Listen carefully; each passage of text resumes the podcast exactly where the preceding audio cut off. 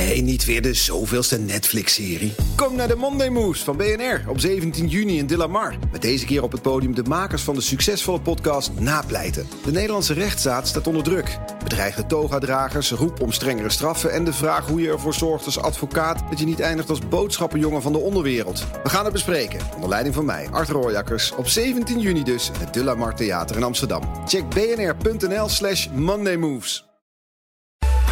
BNR Werkverkenners wordt mede mogelijk gemaakt door BrainNet. BrainNet voor zorgeloos en professioneel personeel inhuren.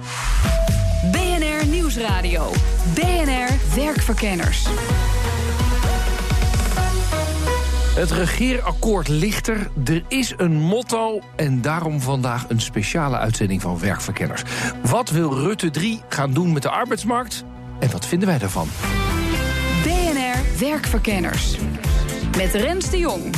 Vandaag duiken we dus in het regeerakkoord en zoeken we naar wat er over de arbeidsmarkt gezegd wordt. En dat doe ik met deze drie gasten. Ik ben Roos Wouters, ik ben aanjager van de werkvereniging... omdat het hoog tijd wordt dat modern werkenden een stem krijgen. Hallo, ik ben uh, Tjebbe van Oosterbrugge, directeur van uh, Brainet. Brainet is een uh, partij die klanten adviseert op het gebied van uh, inhuren van flexarbeid. Hallo, ik ben Joop Schippers. Ik uh, ben arbeidseconoom en ik doe onderzoek naar eigenlijk alles wat er op de arbeidsmarkt gebeurt.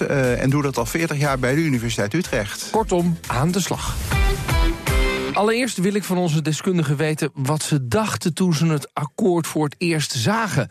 We beginnen met Roos Wouters. Ik was aan de ene kant opgelucht omdat ik toch wel zag dat zoals de wet DBA van tafel werd geveegd... dat ook uh, doorbetaling bij ziekte met een jaar werd ingekort. Vooral fijn voor het MKB. Tegelijkertijd ben ik ook een beetje sceptisch. Hoe gaan we dit allemaal uitvoeren? Oké, okay. uh, Joop. Ja, dat laatste punt, dat, uh, dat zag ik ook, was ook heel erg mijn eerste reactie. Een heleboel goede bedoelingen, waarvan je denkt... ja, daar kan je niet tegen zijn. die kant moeten we misschien ook wel op. Maar aan de andere kant ook toch weinig concrete maatregelen en voor zover er wel concrete maatregelen in staan. Dingen waarvan je denkt van ja, maar hoe gaan we dat met z'n allen uitvoeren? Hoe is dat te handhaven? Nou, daar komen we ongetwijfeld bij de verschillende deelthema's nog wel op. Tjibbe? Nou ja, positief verrast. Ik vond het uiteindelijk een best aardig regeerakkoord voor uh, een uh, onderhandeling van vier partijen. Uh, en als we heel specifiek naar het arbeidsmarktstuk krijgen, vond ik juist het eigenlijk alle zaken die ze willen gaan doen op het gebied van vast duidelijk, mm -hmm. concreet. Mm -hmm. En alles wat te maken had met flex, dat was uh, vaag en onduidelijk. Uh, en ik denk niet dat dat uh, de kloof heel veel kleiner gaat maken. Goed, we gaan met jullie praten over deelthema's. We hebben onze verslaggever in Den Haag gevraagd, Laurens Boven. Vat dat nou eens samen in vier punten, uh, dat arbeidsmarktbeleid van de nieuwe regering. En dat doen we. en we beginnen met het onderwerp de verandering op het gebied van ZZP. De grootste teleurstelling uit het regeerakkoord is misschien wel dat er geen pasklare oplossing is voor de ZZP-problemen. De onrust die de afschaffing van de VAR heeft veroorzaakt, zal nog wel even aanhouden. Tot er een nieuwe wet is die een nieuwe definitie geeft van ondernemerschap, zal de handhaving van de schijnzelfstandigheid misschien wel jaren opgeschort blijven. Goed nieuws is er voor ZZP'ers die veel verdienen of die weinig verdienen. Zit je hoog in de boom vanaf 75 euro per uur, stelt een nieuwe coalitie je voor om zonder meer je te erkennen als ZZP'er. Verdien je weinig, minder dan 15, zal de fiscus je altijd behandelen als een werknemer. Maar voor de grootste groep ertussenin is er dus nog geen oplossing in zicht. Het regeerakkoord spreekt over een opdrachtgeversverklaring. Maar wat is dat? Is dat misschien de herintroductie van de VAR? Joop Schippers, wat dacht jij toen je dit hoorde? Nou, ik vind bijvoorbeeld die uh, gedachte dat er scherper toegezien gaat worden uh, op het uh, bestaan van een arbeidsrelatie. Dus met name voor mensen die weinig verdienen als ZZP'er en die dat gedurende langere tijd doen. Daarvan denk ik, ja, dat is heel goed om dat te doen. Want daar zit ook de groep die waarschijnlijk het meest, meest kwetsbaar is. En misschien ook wel de groep die het minst uit vrije wil ZZP'er is. Maar ja, als je dan bij de vraag komt van hoe gaan we dat controleren? Bedoel, er is uh, hoe heet het, van de week ook een rapport verschenen over dat de Belastingdienst zijn zaakjes nou niet allemaal helemaal op orde heeft. Ja, is dan de Belastingdienst die dit op een goede manier voor ons gaat bijhouden? Dat betwijfel ik dus ja, zeer of ze dat kunnen. Kortom, die middengroep, daar wordt dan van gezegd, ja, daar moeten we maar gaan kijken wat de arbeidsrelatie is. En jij zegt dat het is bijna onmogelijk om dat goed te controleren. Dat lijkt mij heel ingewikkeld. Ja? ja. Waarom, waarom is dat zo onmogelijk? Roos Wouters, ben je mee eens dat dat onmogelijk is? Nou ja, ik, ik, denk niet dat het heel gemakkelijk gaat worden. Ik vind wel fijn dat die, die vaste tariefstellingen, dat is tenminste duidelijk. Dat is het enige waarvan ik denk, nou, dat, je kan het ermee eens zijn of je kan er tegen zijn, maar die snap ik. Maar ja, hoe je dan weer gaat definiëren wat een, nou ja, een opdrachtgever en, en hoe je dat dan formuleert, hoe je een ondernemer bent, daar wordt het alweer vaag. Mhm. En dan denk ik, ja, uiteindelijk komt het, uh, zijn het lettertjes. En uh, ben je als zelfstandig ondernemer meestal degene die aan het kortste eind trekt als je iets moet bewijzen. Dus ja. Het, ja de macht van de sterkste blijft nog steeds overheersen. Ja, wat ja, die getallen mogen dan wel duidelijk zijn, maar daar geldt toch ook van, is dat handhaafbaar?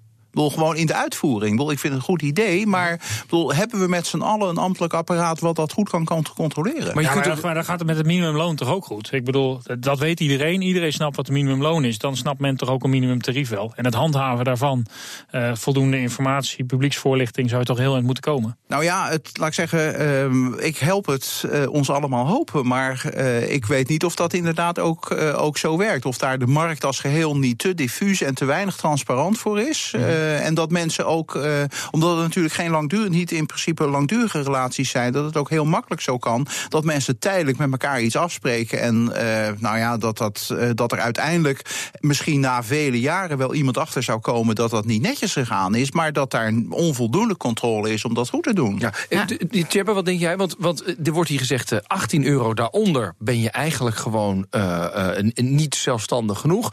Boven de 75 euro, nou, dan heb je gewoon goed verdiend en dan, uh, dan denken we dat je ondernemer bent. Vind je, vind je het een verstandig iets dat je gewoon twee tarieven daar neerzet?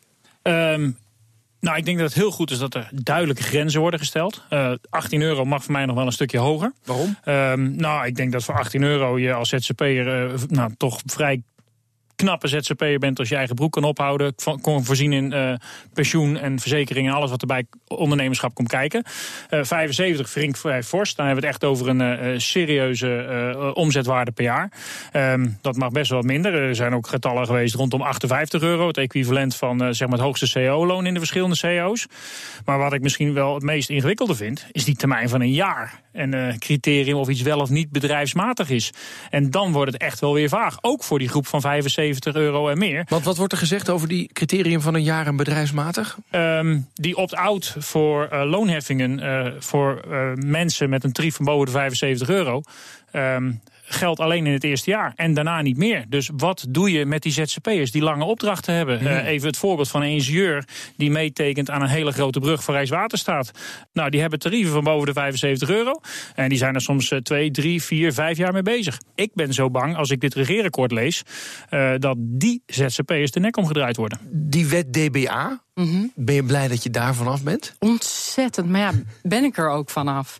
Ik heb nog nooit uh, uh, te maken gehad dat ik gewoon moest onderhandelen over dat ik niet per uur betaald wilde worden, maar per dagdeel. Ik, kreeg ineens allemaal uh, opdrachtgevers die wil, met mij wilden onderhandelen, want zij werkten met allerlei freelance journalisten of uh, freelance uh, con consultants die wel per uur betaald werden. Ik kreeg gewoon echt serieus dat ik op een gegeven moment dacht: wat wil je nou allemaal? Ja. Wil je me in dienst nemen? Volgens mij is het een overeenkomst om te en, laten zien dat en, ik onafhankelijk ben. Ja, en het kwam, en het kwam allemaal door DBA. Omdat, om, ja, die modelovereenkomst maar goed, ja. zijn we daar dan vanaf? Want, uh, nou, nee, maar laat zo zeggen. Uh, wet DBA. Uh, Oké, okay, dat gaat dan nu min of meer op de schop. En dan komen dan zo'n zo'n opdrachtgeversmodule voor terug. Uh, maar in die wet DBA misschien wel het grootste probleem was het feit dat het allemaal onduidelijk bleef. En uh, die modelcontracten waar jij het net over hebt, uh, die zijn onderhandeld met de Belastingdienst. En daar moesten de meest bizarre onderdelen in ja. uh, die gewoon niet uit te leggen waren. Zoals? Uh, dat een inzet niet langer mag duren dan gangbaar in de branche. Ik bedoel, dat zijn contracten die wij ook moeten sluiten. Die clausule moest erin van de Belastingdienst. Uh, en ik kan niet uitleggen, en de Belastingdienst ook niet, aan een ZZP'er... wat gangbaar is in de branche. En, en als dat soort vragen zometeen in die opdrachtgeversmodule komen, ja, dan zijn we echt niet uh, dichter bij huis ja, of verder van dus huis. Dus als, als we gewoon die DBA gaan copy-pasten richting de opdrachtgeversmodule, hebben we nog hetzelfde probleem. Absoluut. Als een inzet niet langer mag duren dan gangbaar in de branche, als die clausule zo opgenomen wordt in de opdrachtgeversmodule, zijn we echt ver van huis. Mag ik nog een heel ander pluspunt noemen ten aanzien van ZZP'ers? Zeker. Uh, er staat, uh, in, dat staat niet in de paragraaf over werk, maar verderop in het regeerakkoord, dat er een persoonlijke ontwikkelingsrekening voor iedereen komt om te bevorderen dat wij allemaal in de toekomst meer en beter gaan werken aan onze eigen inzetbaarheid. Ik denk dat dat een buitengewoon positief punt is. Ik bedoel, daar profiteert in principe iedereen van, maar daar profiteren in ieder geval ook ZZP'ers van. En dat is natuurlijk een groep die niet, hoe heet het, een werkgever heeft die af en toe ook eens zegt van goh, moet jij niet eens naar cursus? Ik bedoel, veel ZZP'ers zijn niet in een positie om daar tijd en geld voor vrij te maken. En bedoel, weliswaar is dit slechts een eerste en gaat ook hier uh, gelden van nou, we moeten eerst nog maar zien hoe het voor uitwerking is. Maar het idee dat daar een keer uh, een regeling voor getroffen wordt, dat vind ik een buitengewoon positief punt. Bedoel, het stond in de tijd 2002 in de verkenning levensloop. 15 jaar geleden is toen in de la verdwenen. En ik ben zo blij dat het weer op een of andere manier uit die la is. We gaan naar het volgende punt toe. Laurens Boven. In de versoepeling van het ontslagrecht zie je terug dat de Partij van de Arbeid niet meer in het kabinet zit. Voor de vakbonden was een no-go en daarom dat de onderhandelingen in de polder tussen werkgevers en werknemers waren vastgelopen. Maar nu stelt het kabinet eenzijdig voor om het ontslagrecht te versoepelen. Ontslag wordt mogelijk als er een stapeling van problemen is. Volgens het regeerakkoord hebben werkgevers het moeilijk om mensen te ontslaan als er meerdere problemen zijn met een werknemer, terwijl elk probleem afzonderlijk niet groot genoeg is om ontslag te rechtvaardigen. Rutte 3 noemt als voorbeeld verwijtbaar handelen gecombineerd met dysfunctioneren en een verstoorde arbeidsrelatie. Vroeger kon je alleen iemand ontslaan als op een van die punten er een zwaar genoege situatie was ontstaan. Straks kan het ook als op elk van die drie punten een kleinere situatie is ontstaan, maar die het totaal als onmogelijk maakt. Joop Schippers, is dit echt fundamenteel of cosmetisch? Ik weet het niet. Uh, Diep bezorgd. Ja, nou ja, laat ik zeggen, dat geneuzel over het ontslagrecht in Nederland. Ik vind het, ik vind het eigenlijk uh, volkomen irrelevant. Echt waar? Want de werkgevers hoor je alleen ja, maar... Ja, de werkgevers die roepen daarover. Maar uh, laat ik zeggen, uh, als ik mijn collega's op het terrein van het arbeidsrecht mag geloven... dan als jij een goede zaak hebt tegen een werknemer... omdat hij inderdaad niet functioneert... en je hebt dat ook goed bijgehouden... dan kun je nu ook van iemand af. En dat zal hier natuurlijk toch ook weer gaan blijken. Als jij niet je zaakjes op orde hebt in termen van dossiervorming... dan gaat een rechter jou waarschijnlijk, maar hoe dat precies uit zal werken zal dus moeten blijken, gaat jou waarschijnlijk ook niet in de gelegenheid stellen om iemand tussen aanhalingstekens zomaar eruit te gooien. Dus dit lijkt, uh, nou ja, laat ik zeggen, ook weer uh, iets te zijn wat het voor werkgevers makkelijker maakt. Maar het zal heel erg afhangen van hoe de rechterlijke macht hiermee omgaat. Qua invulling, hoe het in de praktijk uit zal werken. Uh, van Oosterbrugge, wat denk jij? Nou ja, echt eens. Het is een versoepeling, uh, concreet. Uh, en het is volgens mij cosmetisch. Uh, op het moment dat je echt helemaal klaar bent met een werknemer. Uh, en je hebt dat goed je zaakjes op orde. dan is dat inderdaad wel te regelen. Um, dit is niet het meest schokkende onderwerp in het hele regeerakkoord. Maar, het, maar het wordt hier gepresenteerd alsof het een enorm probleem is. Van de, uh, ja, je, je, kunt niet iemand ontslaan als je allerlei gestapelde dingen hebt, uh, alle kleine dingetjes hebt. En nu kan dat wel. Maar jullie zeggen allebei, volgens mij is dat niet zo'n enorm probleem. Nou ja, het ontslaan van mensen uh, kost heel veel geld. En uh, juist daar waar je op een gegeven moment je uh, werknemerspopulatie zou willen aanpassen op uh, nou, bijvoorbeeld bedrijfseconomische ontwikkelingen. het moet wel heel slecht met je gaan, wil je makkelijk tot zo'n ontslag rondkomen. dus zeg maar een beetje proactief daarop aanpassen. dat is iets wat gewoon niet kon en ook niet zal kunnen. Roos Wouters? Nou, alle begin is mooi. Ik vind uh, dat kleine stapje al uh, heel fijn. Want ik denk dat uh, er inderdaad een hoop mensen, wer vooral werkgevers, behoefte aan hadden. En tegelijkertijd denk ik dat het heel fijn is voor de werkenden om dat dat ontslag uh, makkelijker wordt gemaakt tegen een hogere transitiekosten. Daar moest je eerst twee jaar voor uh, op de loonlijst staan. Dat is inmiddels uh, vanaf dag één dat je ergens werkt, ga je dus transitiekosten opbouwen. de transitievergoeding krijg je mee. En ik denk dat dat een hele belangrijke stap is, waardoor mensen mobieler worden. Zometeen praten we verder, onder andere over doorbetaling bij ziekte. Ik vind dat als iemand iets ernstigs overkomt, uh, kanker, een hersenbloeding, een hartinfarct, een nekbreken of iets dergelijks, vind ik het echt van de zotte dat werkgevers daarvoor moeten betalen. BNR Nieuwsradio. BNR Werkverkenners. Welkom bij deze speciale uitzending van Werkverkenners. Ik bespreek de gevolgen van het nieuwe regeerakkoord voor de arbeidsmarkt. Mijn naam is Rens de Jong, leuk dat je luistert. Dat doe ik met drie arbeidsmarktdeskundigen. Roos Wouters van de werkvereniging, Tjebbe van Oosterbrugge, directeur van BrainNet... en Joop Schippers, hoogleraar arbeidseconomie aan de Universiteit van Utrecht. Politiek verslaggever Laurens Boven vertelt over de volgende grote verandering. De wens van heel veel MKB'ers gaat in vervulling. Heb je minder dan 25 man personeel, dan ben je straks als werkgever nog maar verantwoordelijk voor één jaar loondoorbetaling bij ziekte. Werknemers verliezen niet het recht op loondoorbetaling in het tweede jaar, maar de kosten daarvoor worden gedekt door een verplichte collectieve verzekering, waaraan alle MKB'ers moeten meebetalen. Het risico voor ziek personeel wordt dus straks door iedereen gedragen en niet meer door elke MKB'er afzonderlijk. Gespreide risico's en lagere kosten. Een oplossing die goed is voor MKB'ers, maar die wel wat verwondering opwekt. Want een VVD-kabinet met een verplichte collectieve verzekering, dat is toch best een verrassing. Tjebbe van Oosterbrugge. Ja, dat zijn twee dingen. Dat is uh, deze maatregel, wat vind je daarvan? En wat vind je van loon doorbetalen bij ziekte? Uh, ik vind nog steeds dat de vervuiler betaalt. Dus als jij een medewerker onder onveilige omstandigheden laat werken... of een burn-out injaagt... dan vind ik dat je daar als werkgever absoluut voor moet betalen tot zover uh, zeg maar de loondoorbetaling bij ziekte. Ik vind dat als iemand iets ernstigs overkomt, uh, kanker, een hersenbloeding, een hartinfarct, een nekbreken of iets dergelijks, vind ik het echt van de zotte dat werkgevers daarvoor moeten betalen. Dat wordt nu deels opgelost voor kleine bedrijven en voor grote bedrijven blijft die gewoon staan.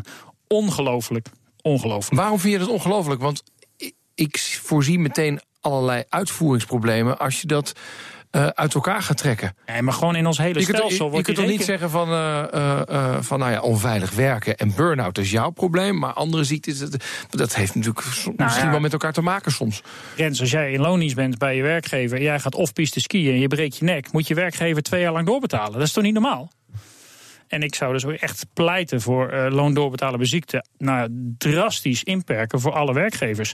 En daar gewoon een collectieve verzekering voor te maken. Het is niet echt VVD, maar ik ben ook geen VVD'er. Nee, nee. Uh, maar, maar, maar, en dan, wat zou je dan wel doen op het moment dat je dus uh, een burn-out of onveilig werken of wat dan ook? Ja, de vervuiler betaalt. Bedoel, dus als daar, jij, daar ja, mag als je jij wel... milieuschade toebrengt aan, aan de maatschappij, dan moet je ook betalen. Hm.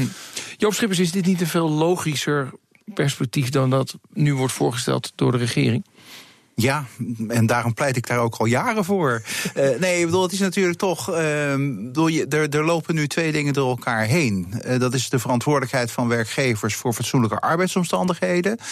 En hoe je met de kosten van allerlei vormen van ziekte en arbeidsongeschiktheid omgaat. Bedoel, en daarvan denk ik inderdaad dat voor, voor veel organisaties zijn die kosten die bij sommige aandoeningen inderdaad heel hoog zijn, zijn eigenlijk vrijwel niet te dragen.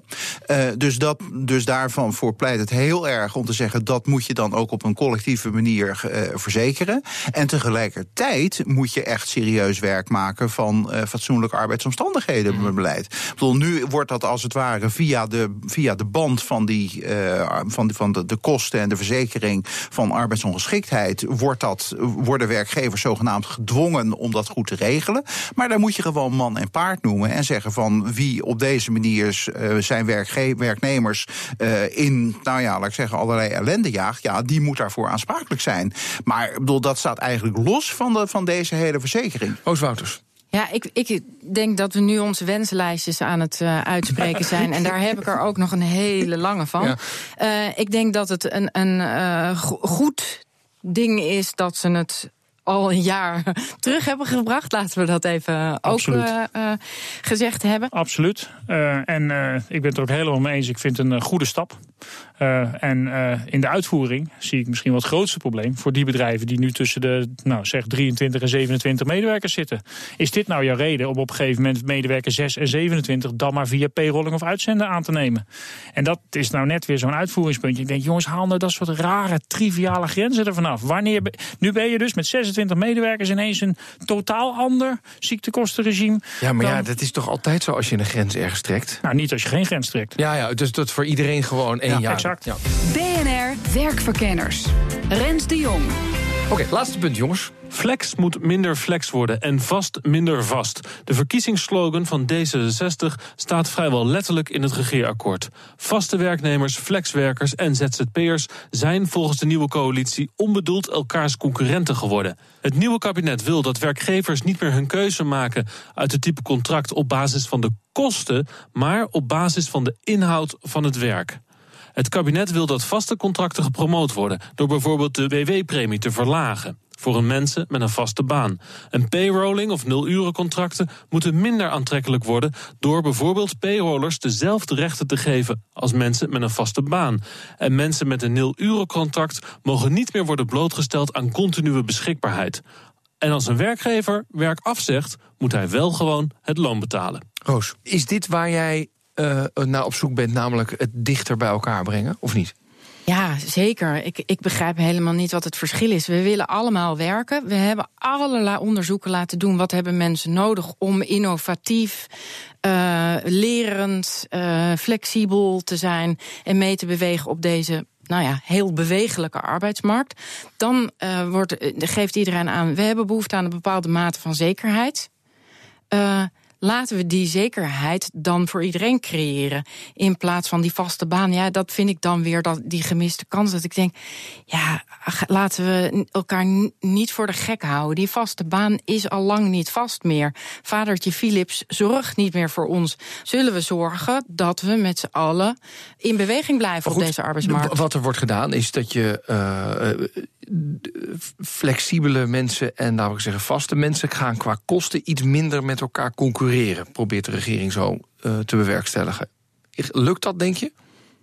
Nee, want hoe wil ja, nou ja, ik, ik word er een beetje moe van, omdat ik denk, het is gewoon het verkeerde uitgangspunt. We moeten hem helemaal gaan kantelen. We moeten gaan kijken, nou ja, wat hebben nou, mensen nodig om. Wat ik wel een mooi punt vond, uh, het verkeerde uitgangspunt. De inhoud van het werk moet voorop staan in plaats van de contractvorm, zijn volgens mij Laurens. Ja. Dat is op zich is dat waar jij heen wilt, toch? Ja, zeker. Ja, ik denk wat we moeten gaan doen is een sociaal contract tussen werkenden uh, sluiten. En dat dat andere contract, de zekerheden, daar helemaal niet meer uh, mee te maken hebben. Dat dat gewoon vaststaat. Wat doen we bij ziekte? Wat doen we met opleiding? Wat doen we met uh, oude dagvoorziening? Dat soort dingen moeten eigenlijk allemaal losstaan van hoe we met elkaar willen werken. En de ene he, he houdt ervan om zijn hele leven lang bij een en dezelfde werkgever te werken. Mm -hmm. Maar laten we dat dan ook mogelijk maken. Ja, ja. daar zijn we nog niet. Tjebbe, um, je, je, je bent de directeur van Brainet. Jullie doen iets met uh, payrolling en uh, et cetera. Dat, je wordt hier hard geraakt, toch of niet?